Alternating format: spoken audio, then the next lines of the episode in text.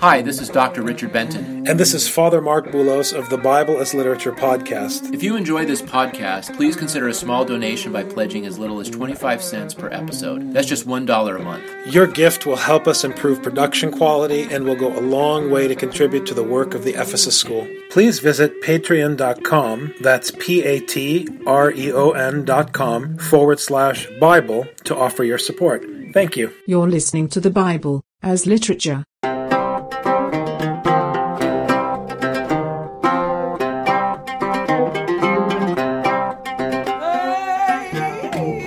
Hi, this is Father Marc Boulos. And this is Dr. Richard Benton. Welcome to the seventh episode. Yes, we have reached our seventh episode of the Bible as Literature podcast. In today's discussion, we take on the concept of function, and we begin with a review of how it's applied in word study and defining the meaning of words, and move on to see what the implications are for human behavior and discerning how different behaviors and different actions relate to the biblical tradition. So, there's a word that comes up often when we're talking. It's a common word in the English language, but we use it in a particular way. That word is function. You'll often hear when we're discussing scripture, you'll hear myself or Dr. Benton say, Oh, yes, that's functional, or this is how it functions. I think it's important that we give folks a sense of the context for our usage of this term, mm-hmm. the way that we use it. Say something about what the word functional means and how we use it when we're talking about biblical studies. When we say functional, oftentimes a longer way we'll say this is how does it function in the context? Context is very important for understanding understanding what functional means. So, for example, if you look up in the dictionary the word to, T O, it'll give you a whole list of potential meanings, 20 meanings for this word. Now, does that mean that every time you are reading along in a newspaper and you see the word to, you can go into the dictionary and pick whichever one you want? No.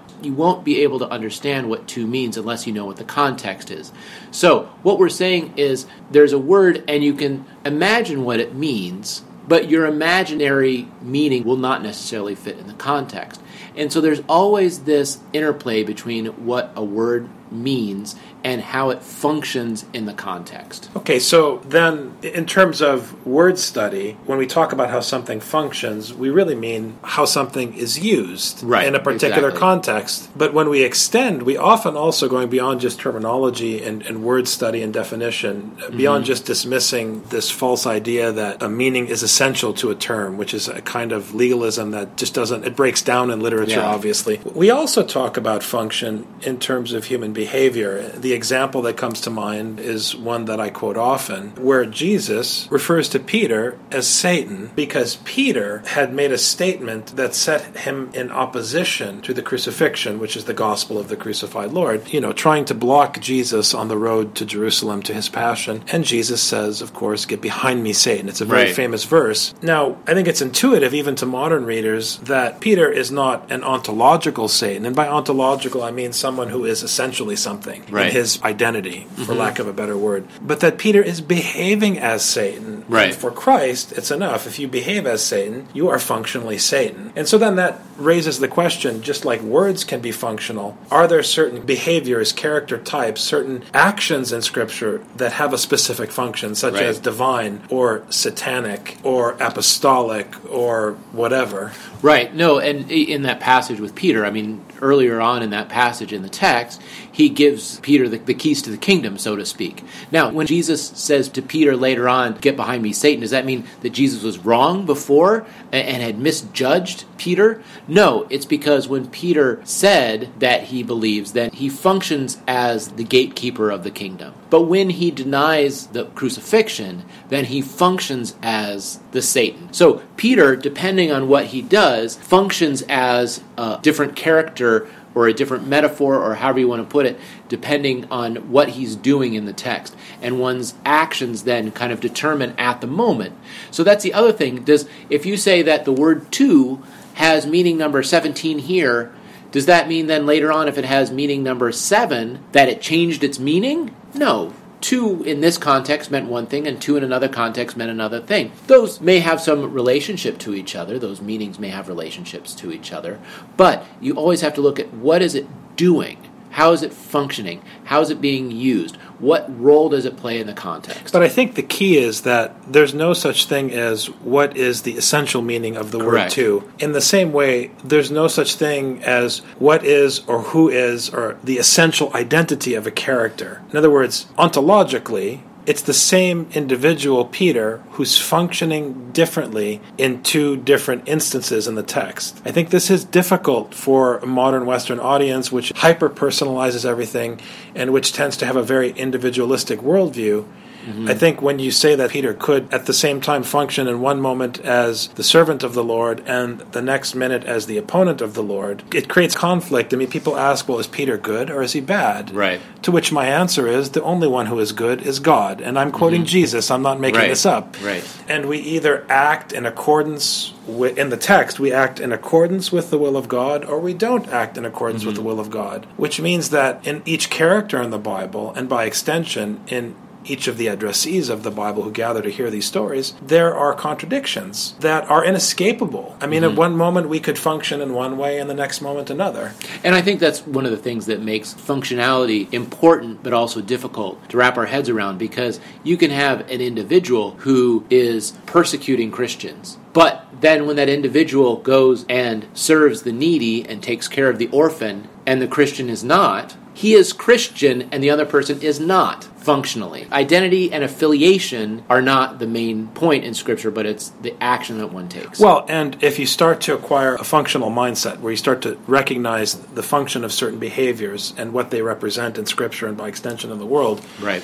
You can also develop a scriptural perspective on one's own religious community because Uh-huh. it's easy to mask all kinds of behavior with sacramental terminology, with sacred terminology. We use words like Jesus Christ, the saints, the Father, all this terminology from the Bible. Right. And we think that if we just paint something and cover it up with the word Jesus Christ or the word Holy Spirit, that it somehow changes how that thing or that behavior or that person functions. When in fact the opposite is true. You can be talking about Jesus Christ functionally in a secular context all day mm-hmm. without ever naming him. And in a religious context, you can be doing all kinds of horrible things under the guise of Jesus Christ. Right. Which is why acquiring this functional mindset is critical to actually having useful discernment in mm-hmm. everyday life. Right. It's interesting. And I was just reading Joel this morning, and in Joel talks about the problems with sacrifices, and the sacrifices are causing a problem because they're distracting the people from doing the correct thing and asking mercy from God. Then God takes away everything from them, and it's interesting because in the one case, the sacrifices are causing the people to be sinners because they're no longer taking care of others. In the other instance, the exact same sacrifice is a blessing because it represents the Lord's bounty. Wow, And so it yeah. causes them to feel gratitude Yeah. towards the Lord because of what they gave him. So, what the Lord had to do to change their mind in order to get them to function differently is he had to take away everything, starve them, and then just to have a little bit of grain for a grain offering was a great blessing. And so then they were grateful for the Lord and they thanked the Lord and they repented. But when they had everything, that same was causing them to sin. So the sacrifices themselves function differently for the human being. Well, this is this is what Paul is saying about meat offered to idols in his letter to the Corinthians. Depending on your behavior, it could just be a piece of meat sitting on the plate in front of Venus or Apollo or whatever. But if you're acting as arrogantly and with as much cruelty towards the weaker brother as the patrician who's hosting the sacrifice for Apollo, then for you, very obviously, the meat has other significance. Right. Nothing has changed ontologically with the meat sitting on the table. It's a question of how it functions for you in a particular Yeah. context. It's worth noting, of course, that this particular term was coined by our professor, the very Reverend Dr. Paul Tarazi, and is a hallmark of his scholarship. And it's so important that those of us who have studied under him can't escape its usage in preaching and everyday discussion of the text. Exactly. No, I mean, in uh, looking a couple Sundays ago when we were doing the Sunday of the Last Judgment and the epistle reading talks about the importance of fasting. If you do fast, it only matters if it's functioning correctly. Yes. If you scandalize somebody through your fasting or not fasting, then you got to stop. So Paul says, I don't need to fast. Ontologically, Paul does not need to fast. He's an apostle. But functionally, if he's going to love the weaker brother who might be scandalized if he doesn't fast, he says, I won't eat meat again. It's such an essential concept, this idea of functionality. And it's something that is very difficult for fundamentalists or legalists to accept because people want to pin God down. Right.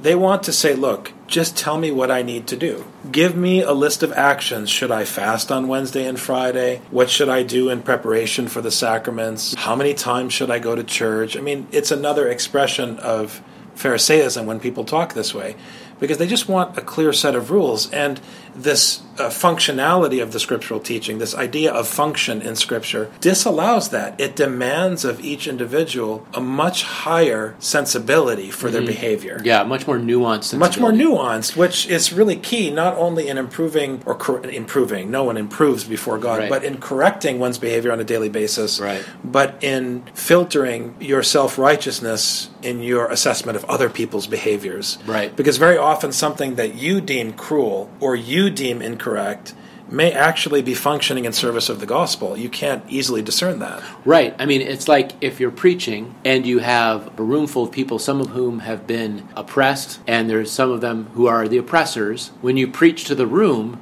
you have to say, do not oppress the weak. And at the same time, you have to say, oppressed, don't feel sorry for yourself. And so it has to function both ways. You can't say, oh, the moral of the story is we have to be nice to each other. Right, Because right. then the, the people who are oppressed will say, "Oh, see, they're not nice to me. I'm nice to other people." No, no, no, no. It doesn't work that way. The word is always functional. The word is always going to break you down where you need to be broken down, and for each person, it's different. Therefore, the word and the sermon has to function differently. This kills, this frustrates the heck out of people who want to have an ethical moral system built mm-hmm. or based on Scripture.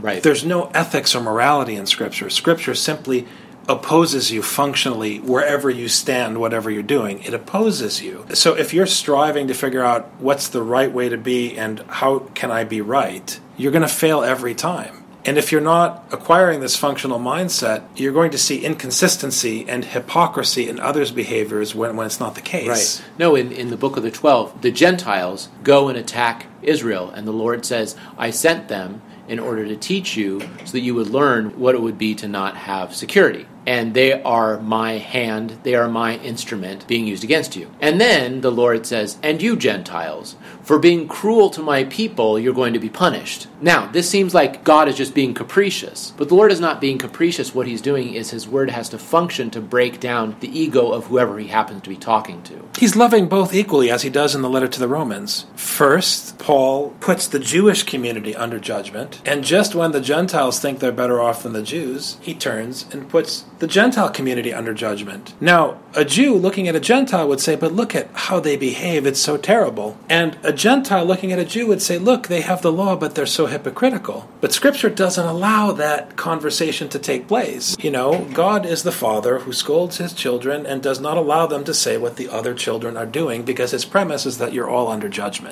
And that is why Scripture is so ruthless in its pedagogy, even in this in the stories. It's Right. the way that God is so harsh in the way he teaches. Right. No, when my daughters fight, I say to my older, I say, quit telling your sister what to do. And to my youngest, I say, whatever she tells you to do, do it. But the oldest is arrogant, Papa. No, she's not arrogant. She's doing what I asked her. She's fine. You need her to be that tough on you. And to the oldest, you say, go easy on the youngest. Exactly. You play both sides.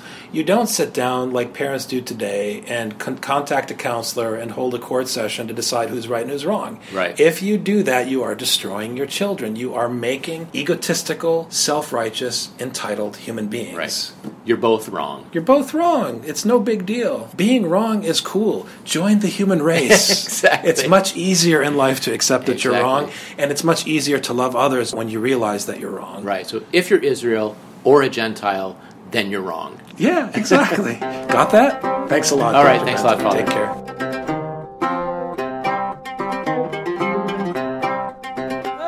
You've just heard the Bible as literature. Thanks for listening.